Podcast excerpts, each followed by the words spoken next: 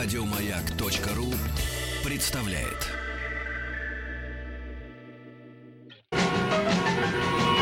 Маяк. Супротек представляет главную автомобильную передачу страны. Ассамблея автомобилистов. Супротек. Добавь жизни.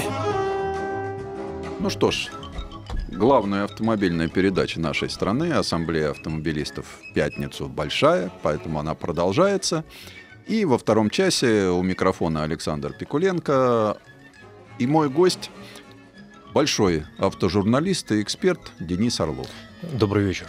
И поговорим мы сегодня о том, что было в 2018-м, и что... Чем нас порадует автомобильный мир в 2019? И чем, может быть, нас порадует автомобильный мир в 2019 году? Ну и с чего ты решил начать? Ну, конечно, главное событие в автомобильном мире ушедшего года — это арест Карлоса Гона.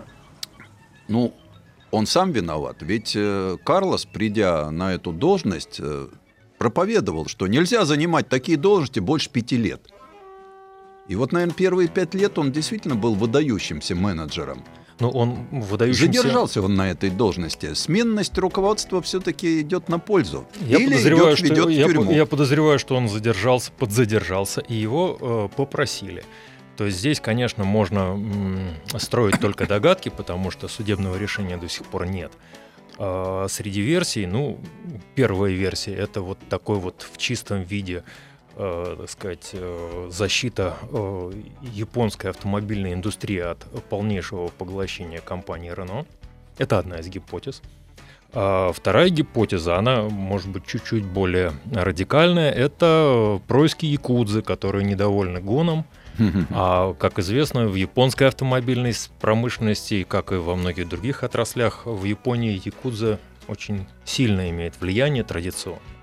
Ну и, наконец, версия, которую нам, так сказать, вот подкладывают, предлагают принять за основную, это, да, реальное нарушение законов, тем более, что он сам пришел, явился с повинной. Вот. Но вообще Карлос Гон — это человек с наполеоновскими амбициями и с не менее, так сказать, великими свершениями, потому что он действительно вывел Nissan из глубокого кризиса. Вообще вот эта группа... И Renault, кстати, тоже.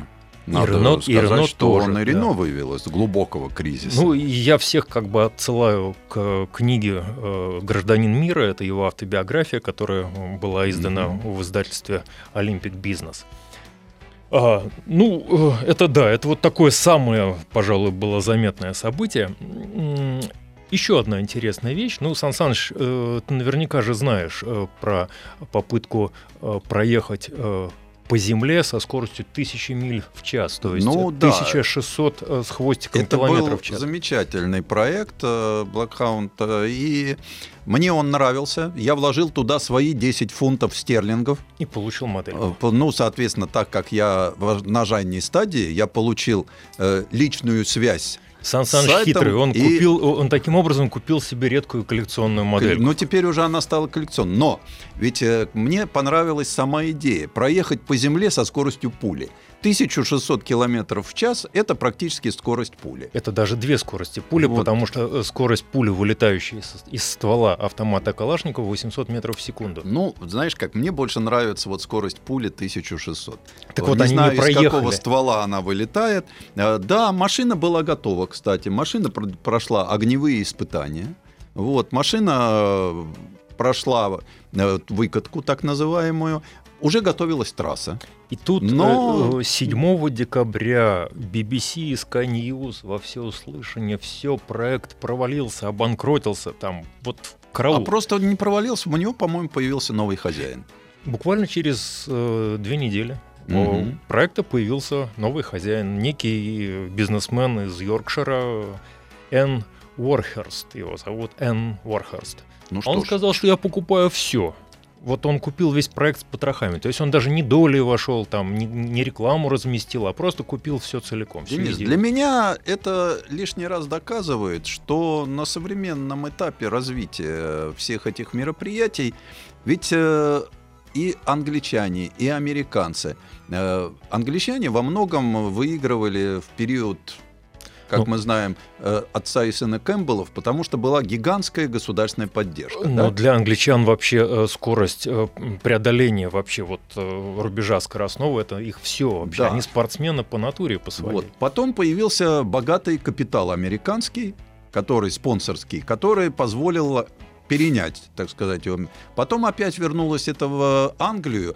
И опять же, ведь трасты — это было такое общенациональное дело. Но вот сейчас, видно, общенационального дела не до того англичанам, чтобы ставить скорость. Сейчас англичанам вообще не до чего, но меня тут беспокоит вот какой вопрос. Ведь пилотом этого самого Блодхаунда должен был стать, во всяком случае сейчас числится, тот самый Энди Грин, который как раз вот на одном из вот этих трастов достиг... превысил звук, скорость звука. 1228 километров в час по земле он проехал, звука. Но 9 лет тянется эта история, и 25 миллионов фунтов уже угрохано. Дело в том, что... Он же стареет, он же машина, уже старенький. Понятно, что у нас есть масса пилотов, которые способны занять это место. Это, причем именно пилоты. Если мы обратим внимание, то начиная с Гарри Габелича, да, в основном те, кто ставят мировые рекорды скорости, они уже не автомобилисты, да? Они все пилоты. Энди Грин — это пилот ВВС. Естественно. Бывший. Он уже 9 лет не летает и не ездит. Ведь, Денис, это замечательная идея, но она была хороша, да? Я не ожидал, что они столкнутся с такими трудностями. Ведь там пришлось решать массу инженерных задач. Ведь туда подключали вот эти суперкомпьютеры. Там элементы гидродинамики очень просчитывать надо. Это же не тоннель прорыть под Лос-Анджелес. А самое главное, это гораздо сложнее. Синхронизировать работу 3 двигателей, автомобильного, реактивного и ракетного, вот это оказалось очень сложно. Да, там мотор от Еврофайтера стоит, от истребителя. Там 3 мотора стоят. Один Ягуар, один Еврофайтер и один шведский ракетный.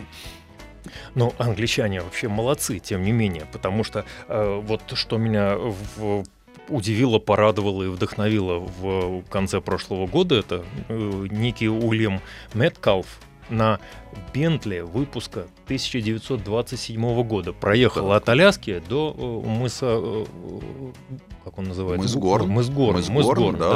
То есть вот он пересек всю Америку на старинном Бентли. Я думаю, что все-таки панамский кусочек он объехал на пароме, потому что там нет дороги через Панаму.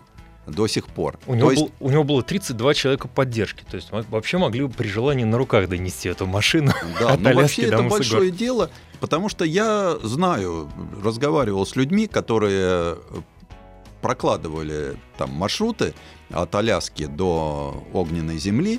И вот там единственный кусок, который нельзя проехать ни на автомобиле, даже на мотоцикле пытались люди. Это кусок Панамы. Там просто нет. А так дальше это панамерикано. Там идет стратегическое панамериканское шоссе, оно проложено. Оно, кстати... собственно, можно считать, панамериканское шоссе проложено до Аляски. Да. И вот это была стратегическая дорога в свое время. И вот этот кусок панамский, но все равно молодец человек. В свое время мы знаем, что принц Кентский очень увлекался ездой на Бентли.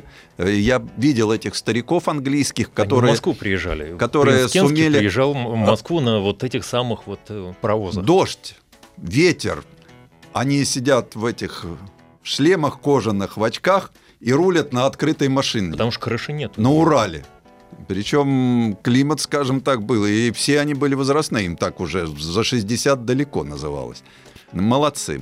Это вот настоящий английский дух. Но вот что еще заметил я интересное в прошлом году. В прошлом году все вдруг вновь увлеклись Нюрбургрингом, установлением рекордов круга. То есть у нас там и Lamborghini Aventador, и Porsche 911, там GT3, Денис, там и так далее. Ты помнишь, как все увлеклись заказыванием кузовов у итальянских карросерий? Это стадное чувство автопроизводителей. От этого никуда не денешься. Если твой авто... Причем, ладно Lamborghini, ладно Bentley, но туда же ездят Opel с всякими... Даже китайские товарищи уже пытаются установить рекорд Нюрбургринга. Но в прошлом году там было движение, как вот здесь вот на Тверской в час пик. Это стало модно. Мы довели свою машину на Нюрбург. Cadillac Escalade. поработали над скоростными характеристиками Cadillac Escalade на Нюрбург-ринге. Ребята, вы бы еще лапоть запустили по Нюрбург-рингу и сказали, как он хорошо управляется. Ну вот как раз в Великобритании есть такой конкурс, они присуждают жилой вагончик года каждый год. Кемпер, да. Кемпер года. Я думаю, что следующим этапом будет испытание на прохождение скоростной Нюрбург-ринга с кемпером на Денис, прицепе. Но ты не представляешь, какие фрики ездят на Нюрбург-ринг, какие туда машинки выезжают. Там же, в принципе, это обычная дорога, ты можешь ехать... Ну, ценник, правда, очень кусается за любой там...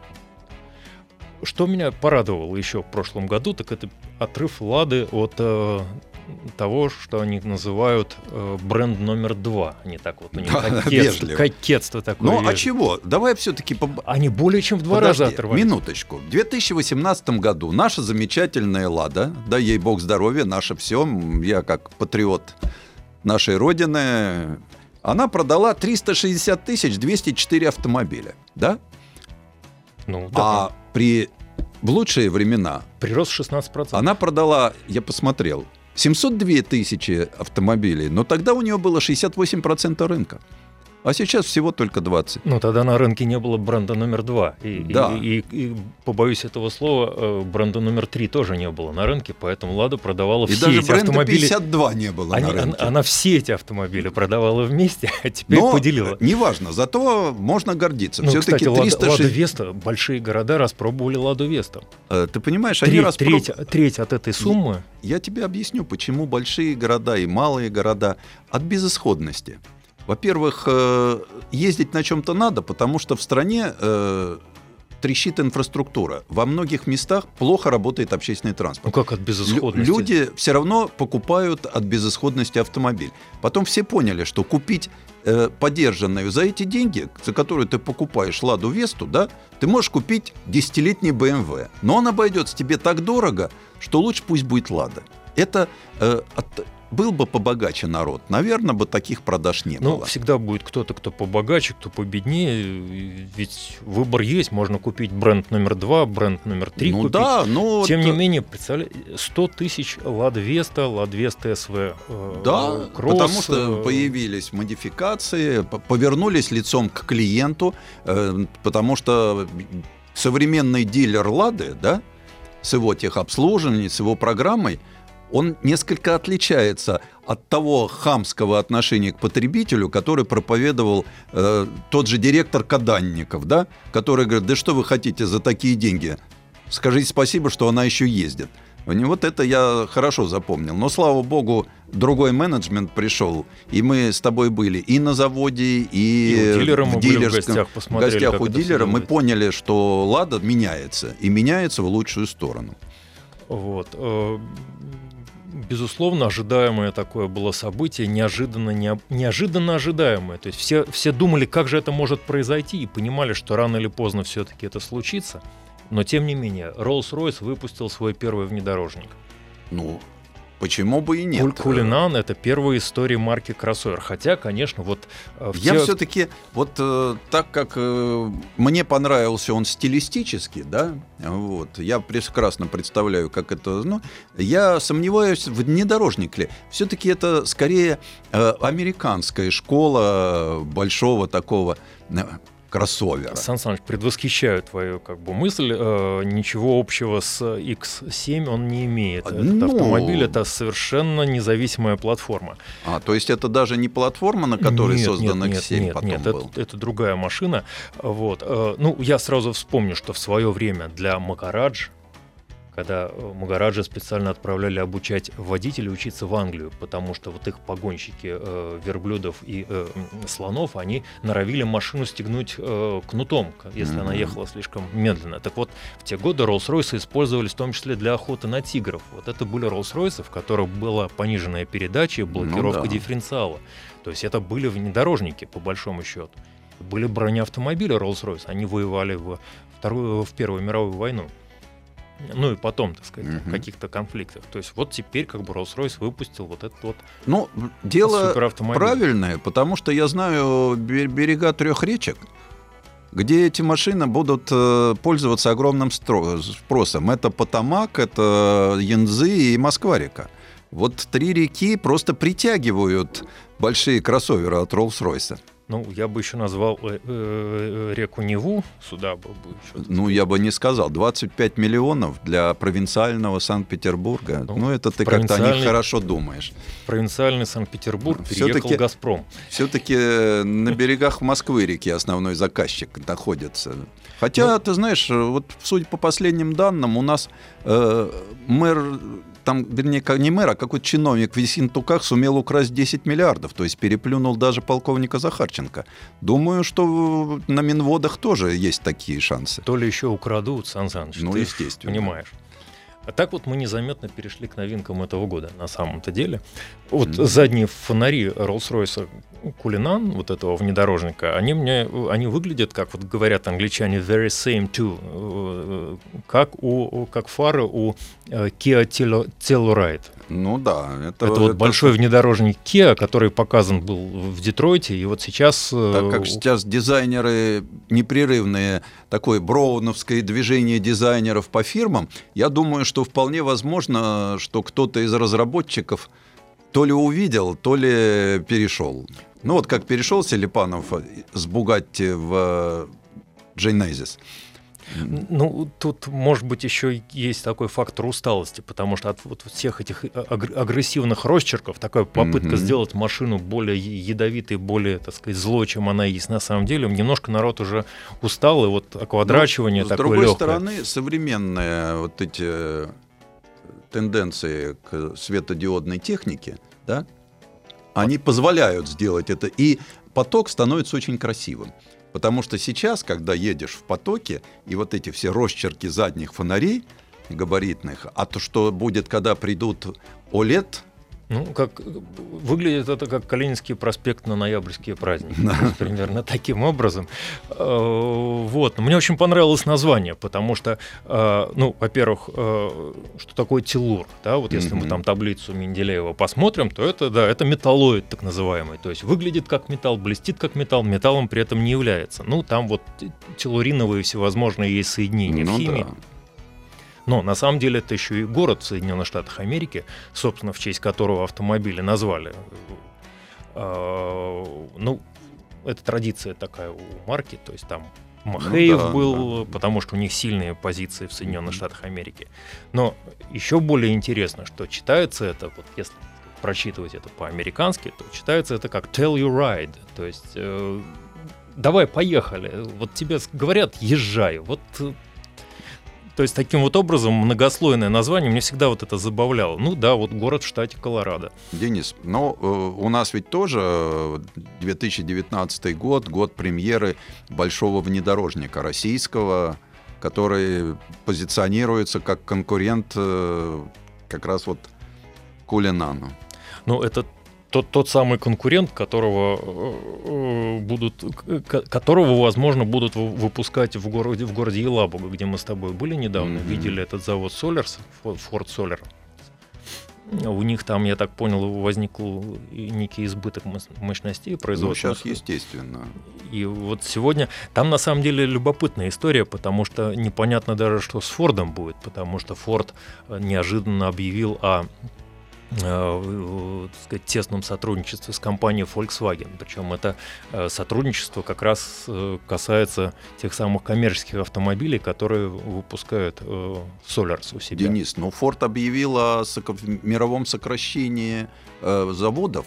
И похоже, что один из заводов Форда, который у нас находится, это бывший завод малолитражных автомобилей, ему вообще грозит закрытие. Ну, я вот подозреваю сговорчивость господина Швецова, которого очень долго пытались, так сказать, уговорить прячься в этот самый проект «Кортеж». Не связана она ли с тем, что так сказать, его работа с Фордом пошатнулась? Вот. Ну, это будет премьера, хотя я понимаю, что... Наш ответ Cullinan звучит. Нет, просто те, кто занимается продвижением Аурус на рынок, понимаешь, как у нас то президент этим занимается, то премьер-министр. То комендант. Вот. То сенат. Но мне еще понравилась одна новинка, заявленная от Ауруса, это, конечно, кабриолет. Поскольку негоже нам... Ну, Аурус — это одна из скреп теперь у нас, поэтому негоже на парад выезжать на чем-то другом. Да, вполне, так сказать, вполне возможно, что в этом году на параде Победы мы увидим не перелицованный американский пикап, стилизованный под ЗИЛ, а именно вот Аурус.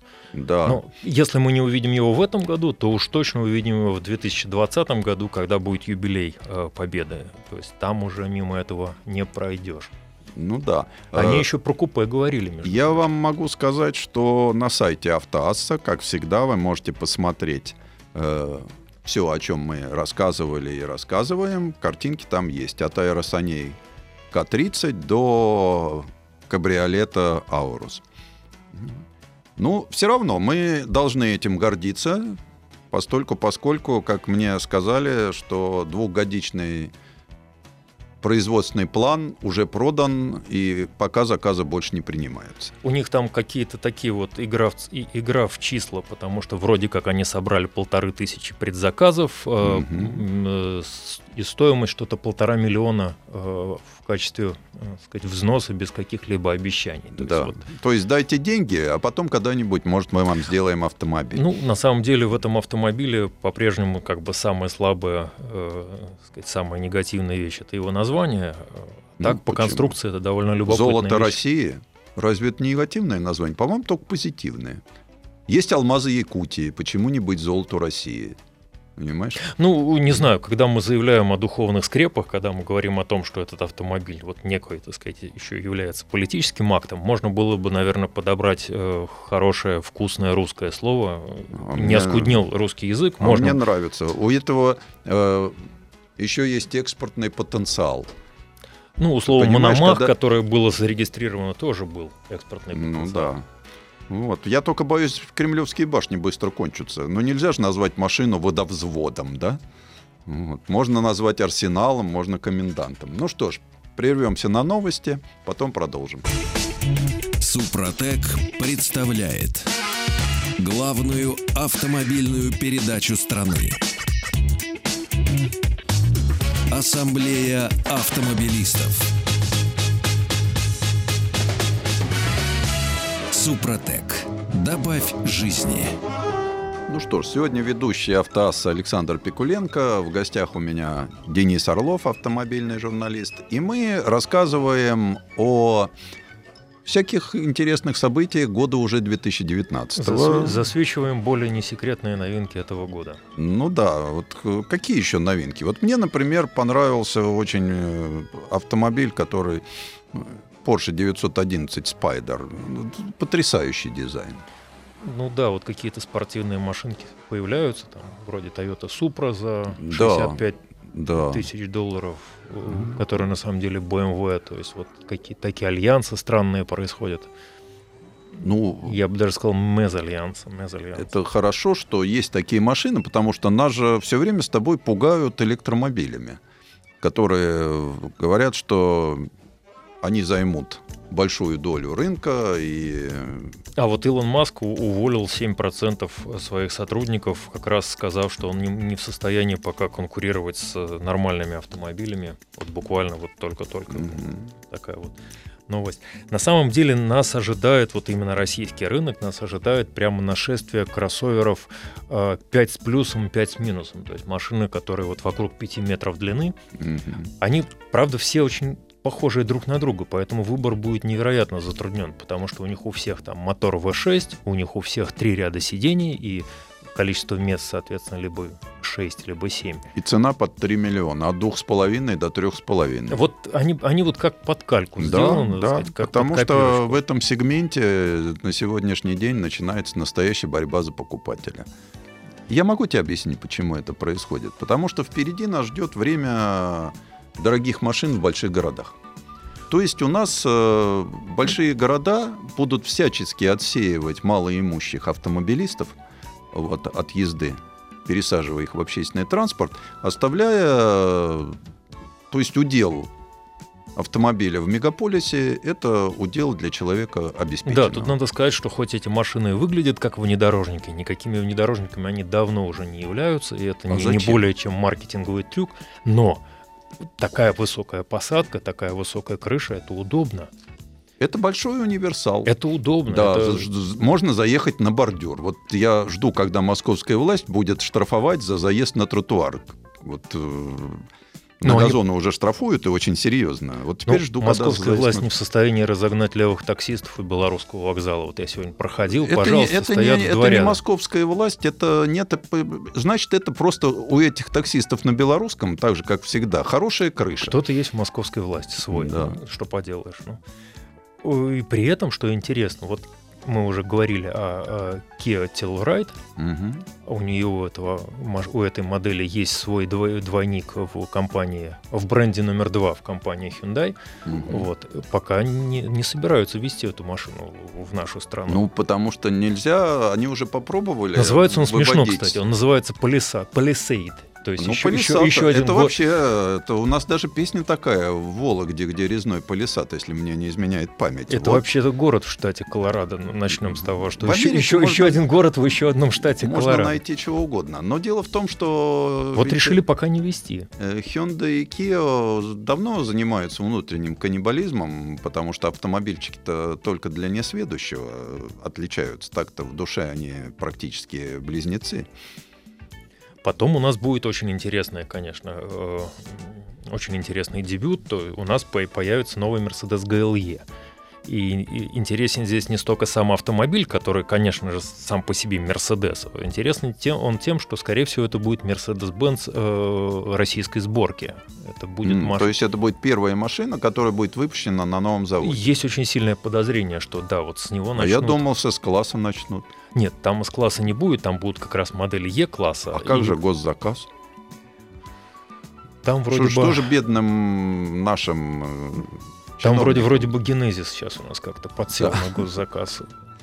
Ну, чиновник уже на Генезисе — это плохо уважаемая личность. Потом там будет Хавейл F7. То есть это вот такая же пятиметровая. Ну и дальше можно перечислять. Там Ford Explorer. О, слушайте, Ford Explorer радикально поменял концепцию. Если раньше это была машина, сделанная на основе переднеприводного модуля, то теперь это машина, сделанная на основе шасси классического с продольным мотором и базовыми ведущими задними колесами. Это очень правильно, потому что это дает больше комфорта. Но дело в том, что Ford — это правильный шаг, потому что, как мы знаем, у Форда единственный выход — покупать... Народ в основном у нас любит коммерческие Форды сейчас и большие, вот тот же самый Explorer. Поэтому надо уходить вот от этого Fiesta и Focus, который плохо продается, да и Mondeo тоже. Но вот интересно, будет ли этот Explorer российской сборки, или же как раз вот это, так сказать, будет нехорошая история? Если они хотят иметь какие-то разумное количество продаж, то это должно быть российской сборки. Потому что сейчас нелокализованный автомобиль получается очень дорогим. Ну, здесь да, это, конечно, правильно. Потом у нас есть Great Wall, да, который построил большой завод под Тулой, да, вот где, кстати сказать... Я всегда скептически отношусь к этим ребятам. ХВЛ как раз там будет. Знаком с Great Wall, они часто меняют планы, хорошая компания, делает очень неплохие машины, имеет потрясающий завод в Тяньцзине, очень современный, на уровне такой же, как у Audi в Ингольштадте, потому что там... оборудование, все классное.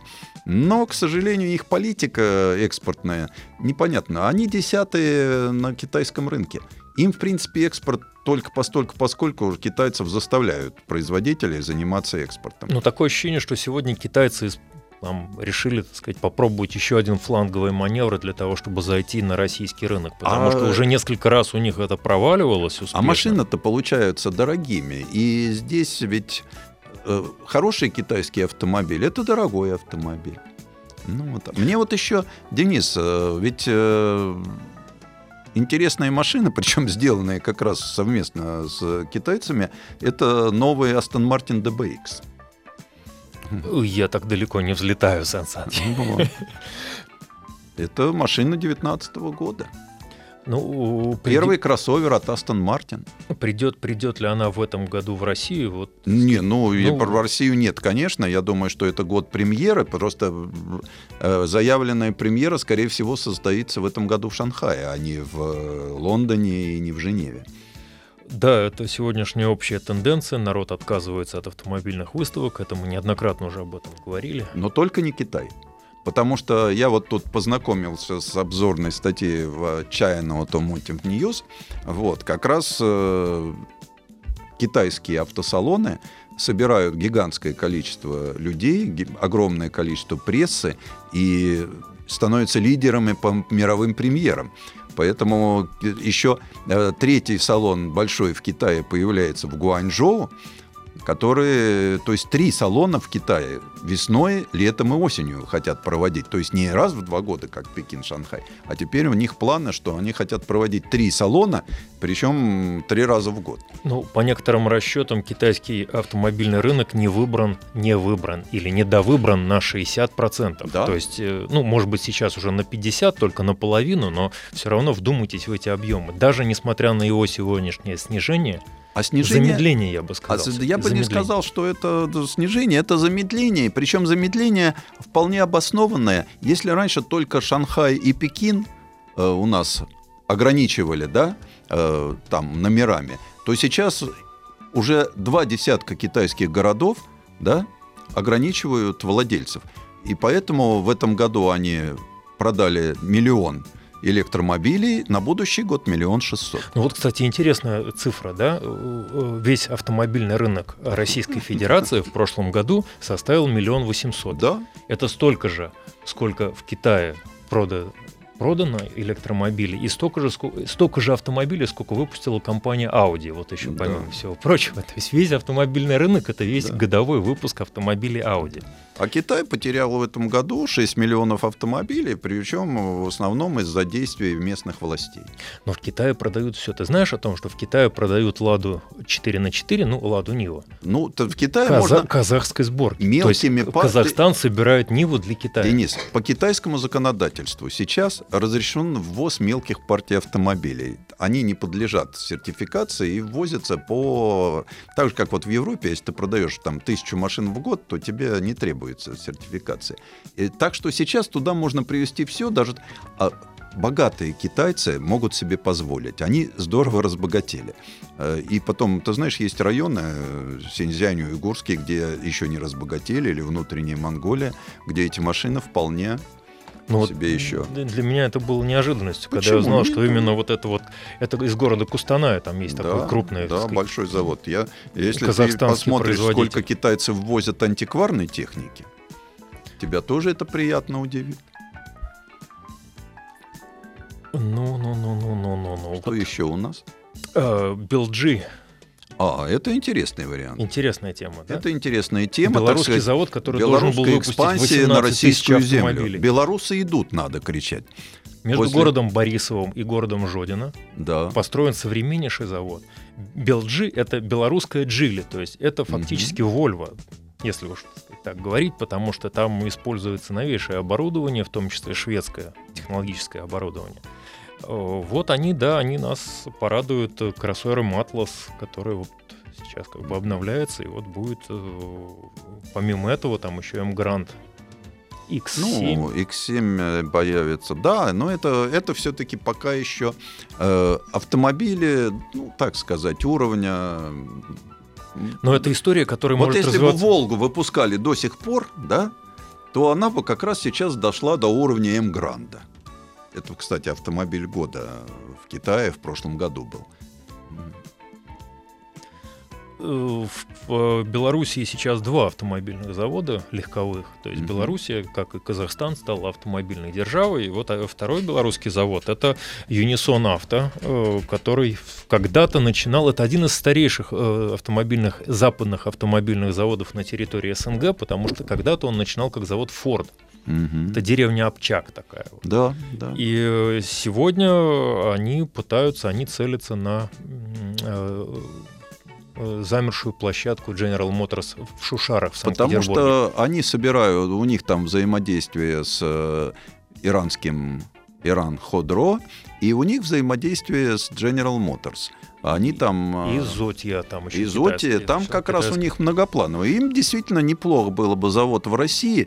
То есть, значит, в Белоруссии появляется капитал, да, появляются свои олигархи, которые могут себе это позволить. Но там вот буквально вчера Фонтанка.ру сообщила о том, что на заводе в процессе проверки, предпродажной проверки, обнаружили хищение на €500 000. Но глупо было бы, если бы ничего не украли. Я бы удивился. Сейчас это очень сильно тормозит сделку, потому что не понимают вообще, куда это все делось. А что, я надеюсь, оборудование-то не украли. Вывели... Понимаешь, судя по всему, разговор об оборудовании. Я не думаю, что конвейеры со штампами и с прессами вывезли куда-нибудь в металлолом. Я думаю, что в основном финансовый поток-то шел в другую сторону. Вот, потом они еще как бы вот сейчас обсуждают возможность заключения этого специального инвестиционного контракта, по которому как раз работает Mercedes-Benz в Солнечногорске под Москвой. Так что вот ну что ж, ожидания. Я думаю, что это приятно, что братья-белорусы здесь поднимут завод. Если его запустят, там будут работать русские люди, и налоги пойдут в нашу казну. Вот, и теснее будем дружить с соседним народом. У нас единое пространство. Ну что ж, мы прервемся, а потом продолжим. Главная автомобильная передача страны. Ассамблея автомобилистов. Когда мы говорим о новинках, тенденциях 2019 года, мы почему уехали, так сказать, в Поднебесную?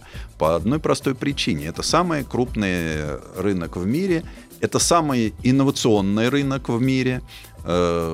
И самое главное, что китайцы очень гибко меняют правила игры. У них долгие годы нельзя было вывозить на экспорт автомобили, сделанные на совместных предприятиях. За редкими исключениями, Сан Саныч. Ну да, они получали специальное разрешение. Например, почему получило разрешение на вывоз Volvo? Потому что это уже китайский автомобиль. Вот если у кого-то из наших слушателей Honda Jazz, да, Honda автомобиль Jazz, японской марки Honda Jazz с американским названием, это был первый это такой китайский автомобиль. Вот. Это автомобиль китайской сборки. Те, кто ездят на Volvo сейчас, да, вот часть из этих машин новых, это машины, пришедшие из Китая. Это 90-я серия. S90, причем они удлиненные. Да, и две страны, куда поставляют эти машины. Это Соединенные Штаты Америки и Россия. С 2020 года китайцы меняют правила игры, и будет разрешено поставлять на внешние рынки машины с... сделанные на совместных предприятиях. Вот это будет уже серьезный разговор о том, что часть автомобилей, которые... А Европа, ведь у нас новость 2019 года европейская. Опять запускают стеклянный завод в Дрездене. Ну, стеклянную мануфактуру, как же. Та мануфактура, куда запчасти, компоненты привозят на трамвае. Потому что обычный городской маршрут. В самом центре города. Тут ездит трамвай, а тут идет грузовой трамвай, который везет детали. Выглядит он точно так же, только у него вот стекла все залеплены пленкой. Это вот как раз то, что ждет автомобильную промышленность Европы. Потому что... только машины с высокой добавленной стоимостью, только экологически чистые, да, это вот будущее Европы. 2028 год, когда будут часть стран очень жестко ограничивать ДВС, вот стеклянная мануфактура. То есть мы будем сидеть, пить кофе, нам бариста будет смешивать всевозможные, так сказать, оттенки, а тут рядом будут собирать автомобили, и мы, может быть, будем даже что-то попутно к ним привинчивать. Если есть желание, ты можешь видеть свой автомобиль, потому что там действительно все стеклянное, и часто владельцы приезжали, когда и кузов его автомобиля там привозили и ставили, и он мог в течение дня смотреть, как его собирают, и вечером уже получить и уехать. Ну, мало чем отличается от приличного автосервиса, конечно, но тем не менее. Но все-таки ведь завод дорогой, да? И был создан для производства вот, автомобилей представительского класса. Вот там, где высокая прибавочная стоимость. Да. Да, вот, а вот сейчас высокая прибавочная стоимость, она ушла вот в эти электромобили. Тем более, что, опять же, вот как сейчас появилась информация, что в ближайшие годы в развитии электрических автомобилей будет вложено $224 миллиарда. То есть фирмы начали большую гонку. Не зря это очень тонко уловил и Рата Антата, да, и Илон Маск. И даже... Автомобиль превращается в некий гаджет. Ну, конечно. Пример современный Volkswagen Touareg, да, это автомобиль, у которого симка вставлена. То есть это автомобиль, который как смартфон у тебя постоянно онлайн. Да, и потому что без этого жить нельзя. Мы все больше и больше переходим в электронный мир. Мир, где ты без смартфона ничего не сделаешь. Не купишь, не войдешь. Ну, я действительно, вот, пожалуйста, последняя наша поездка в гостинице, меня первое, что спросили, у вас есть смартфон? И я дверь в гостиничный номер открывал смартфоном. На завтрак я не говорил номер, а просто прикладывал смартфон. И это... никого не волнует, сколько этот смартфон прослужит. То есть вот и... все разговоры о надежности автомобиля, о том, что там электромобиль не доедет там куда-либо. Это другой вопрос. Ты понимаешь, как? Вот оно... Ведь у нас сейчас ведь средний пробег, да, как ни странно, вот в Москве средний пробег автомобилиста 115 километров в день. А современный автомобиль может проехать 300, в общем, в тяжелых климатических условиях. И поэтому, опять же, возвращаясь к Карлосу Гону, да, он в свое время заявлял, когда серьезно вкладывал деньги в электрическую программу, что перелом произойдет тогда, когда автомобиль в состоянии будет проехать 500 километров. И вот сейчас эта цифра вполне доступна. Ну что ж, вот мы вам и рассказали о том, что ждет нас в 2019 году. Как всегда, нам не хватило времени. Я напоминаю, что у микрофона Ассамблеи автомобилистов был Александр Пикуленко. В гостях Денис Орлов. Спасибо. До свидания. Доброго. Всего доброго. Ассамблею автомобилистов представляет Супротек. Еще больше подкастов на радиомаяк.ру.